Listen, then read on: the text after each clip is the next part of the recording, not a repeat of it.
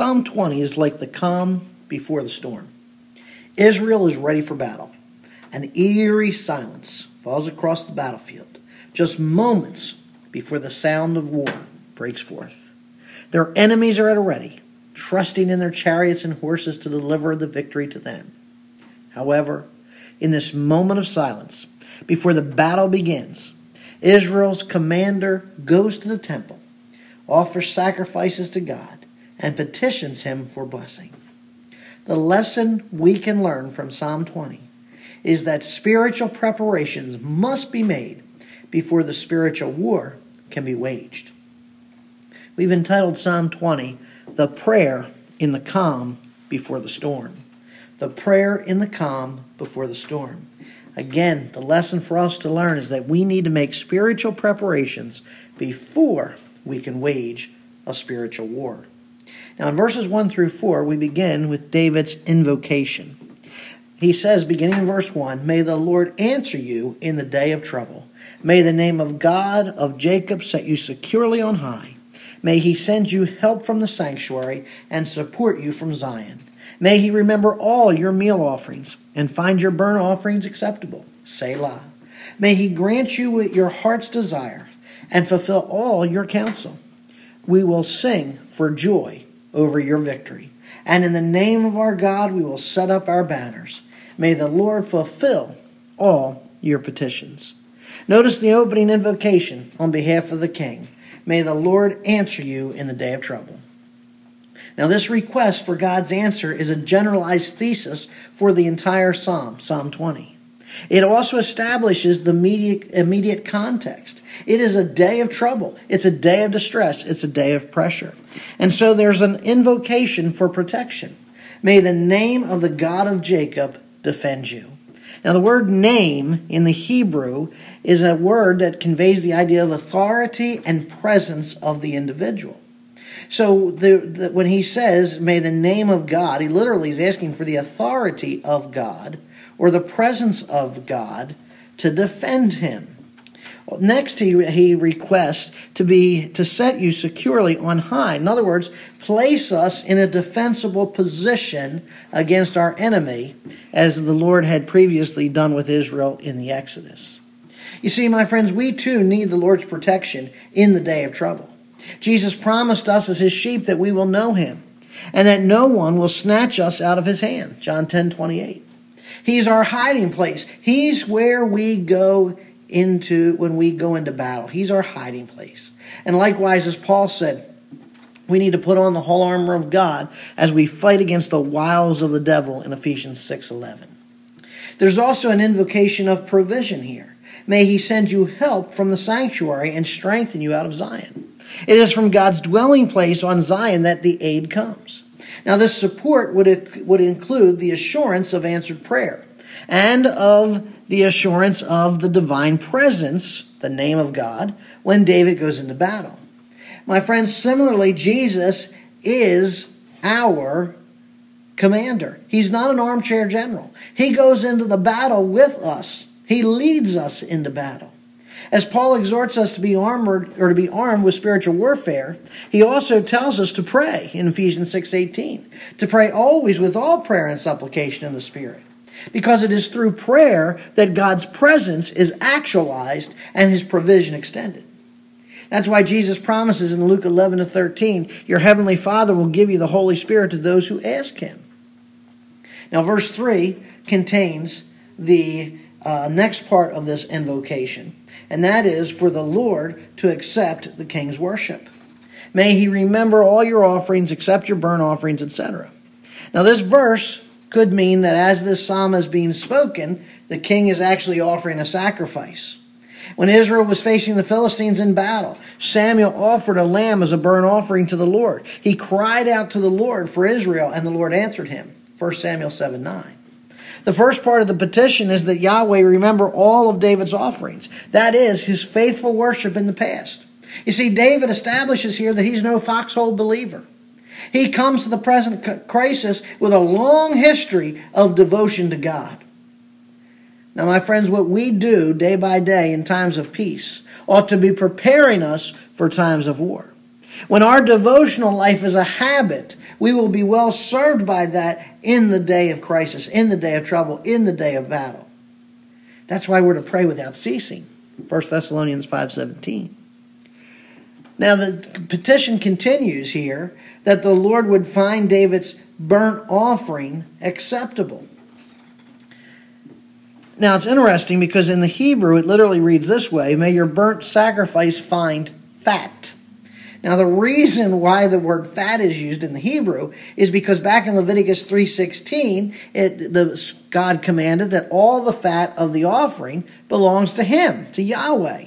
So the request here is David asking God to accept the whole sacrifice for himself. Now let's make the application here that when we are, we are to offer our bodies to the Lord, according to Romans 12, 1 and 2, as living sacrifices. Living sacrifices. Again, if we're going to be prepared for the battle, then in the calm before that storm, we need to be preparing ourselves by making sure not just that we're praying, not just that we're armed, but that we're laying our lives down as a sacrifice acceptable, a living sacrifice acceptable to God. That's how the provision and the protection of God are appropriated. Now, he continues here and says, May he grant you your heart's desire and fulfill all your counsel. In the context, David's heart desire was what? To win the battle. His purpose or plan refers to his battle plan. Now, at this point, there's a structural break from the invocation because he, he's offering thanks in response to God fulfilling the battle plan. We will sing joy for, or sing for joy over your victory. Now, victory, the word victory here means deliverance from one's enemies. The parallel clause here, in the name of our God, we will set up our banners, pictures the uh, image of conquest. The banners of victory are being furled and being set up in Yahweh's name. In Romans 8, verse 31, Paul ends the exposition there on our new life in God with a victory cry. If God is for us, who can be against us? And he asks next, Who shall separate us from the love of Christ? Not tribulation, not distress, not persecution, famine, nakedness, peril, or sword. Romans 8:35. And the apostle continued in verse 37 to say, In all these things we're more than conquerors through him who loved us. And he went on to tell, say that he was persuaded that neither death, nor life, nor angels, nor principalities, nor powers, nor things present, nor things to come, neither height nor depth, nor any other created thing can separate us from the love of God which is in Christ Jesus our Lord. Now, the principalities and power there refers to the fallen demonic forces with whom we engage in spiritual battle. We have a confident hope, hope that as we go to war against these spiritual enemies, these, this army of, of demonic forces, that we go in the name, the authority, the power of the Lord Jesus Christ. And because of that, we don't need to fear them. We have no need to fear what they can do because Christ has given us the victory. And in His name, we can set up our banners of victory. The final part of the, benedict, or the petition or the invocation here says, May the Lord fulfill all your petitions. It's as if the heart desire and all your purpose are now turned to prayer. May God grant your every request. And with the expression of confident hope, the king and his forces are ready for battle. My friends, we have no business going into battle without being spiritually prepared. We need to be laying our lives down as a sacrifice to the Lord. In other words, we're ready to, to lay it all on the altar for God.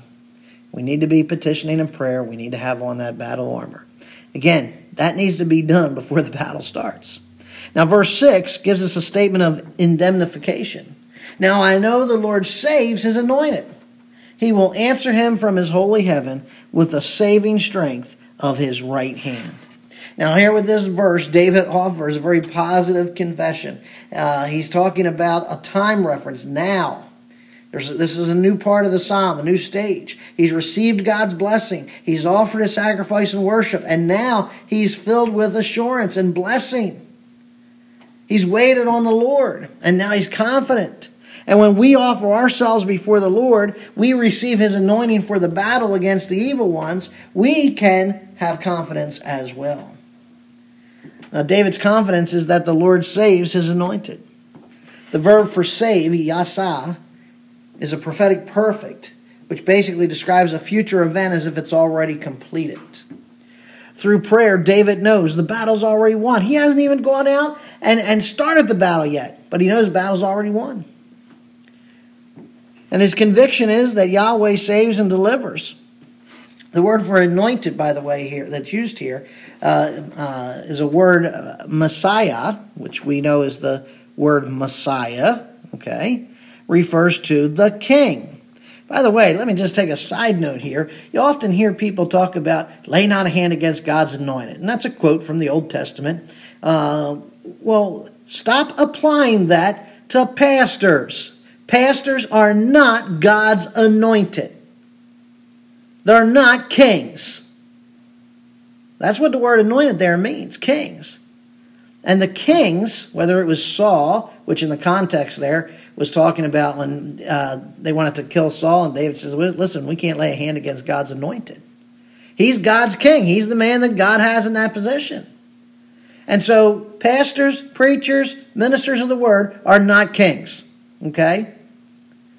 So take them off the, the platforms, take them off the, the pedestals that you have them on, and understand they're, they're, listen, they may be under shepherds, they may be part of the elders, but they are not above you. Okay? They're, they're no better than the next person serving the Lord. We're all serving the Lord together.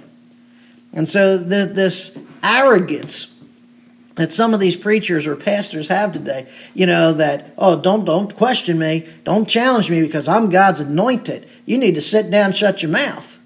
You're not God's anointed. You know who God's anointed is right now? Jesus Christ, the King Kings and Lord of Lords. And that's the only one that's anointed. He's the one that's anointed to sit on the throne, no one else. So you preachers ought to get where you need to be, and that's off your pedestals. Back to our text.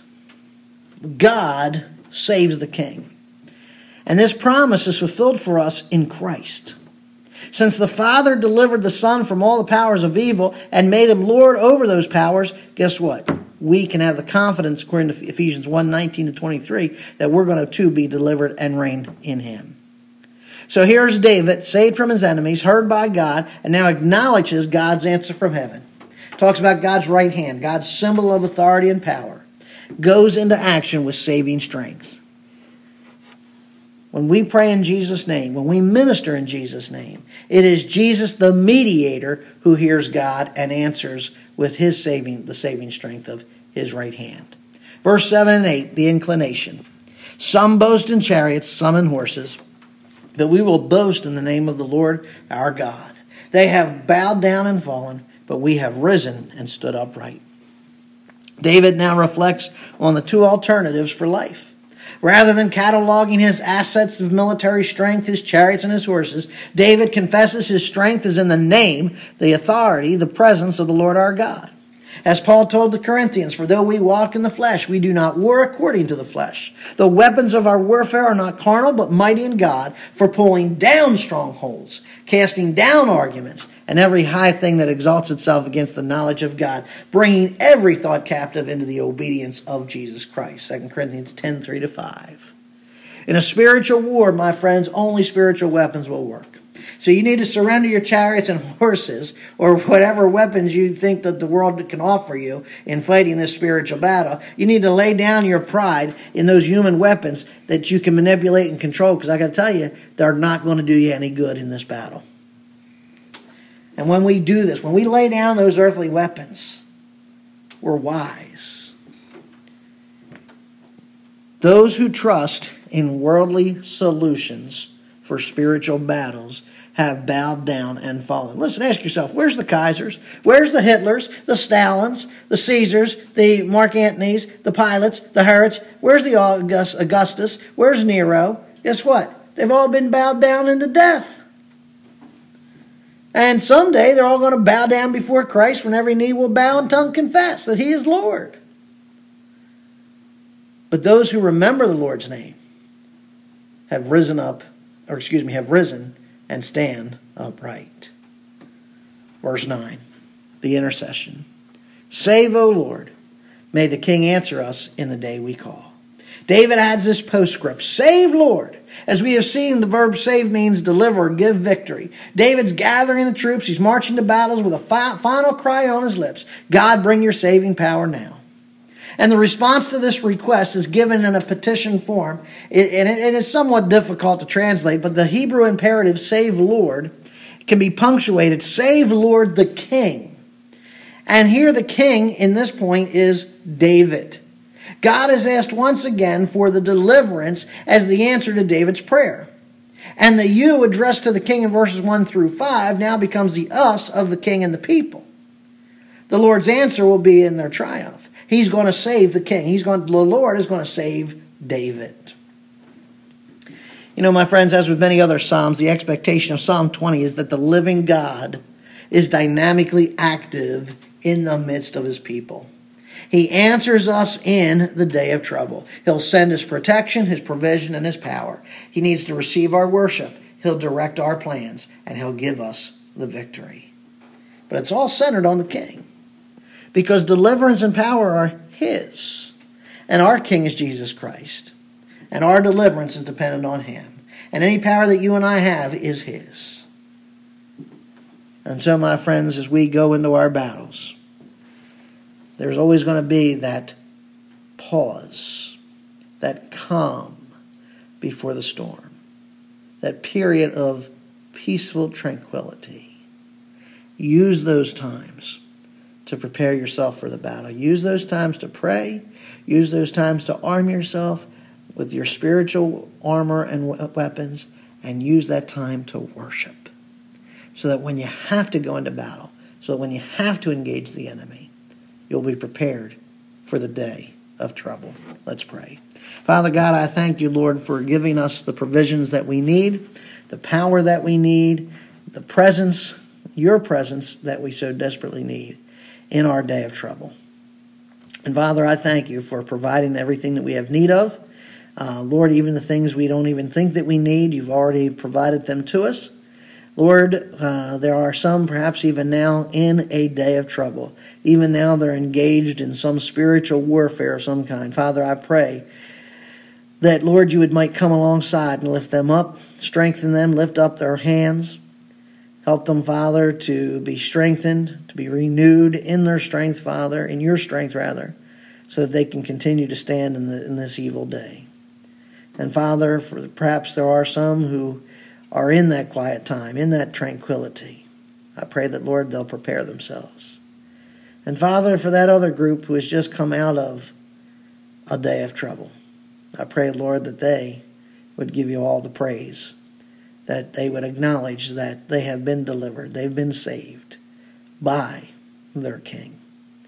We ask this in your Son's precious name, the name of the King, Jesus Christ. Amen.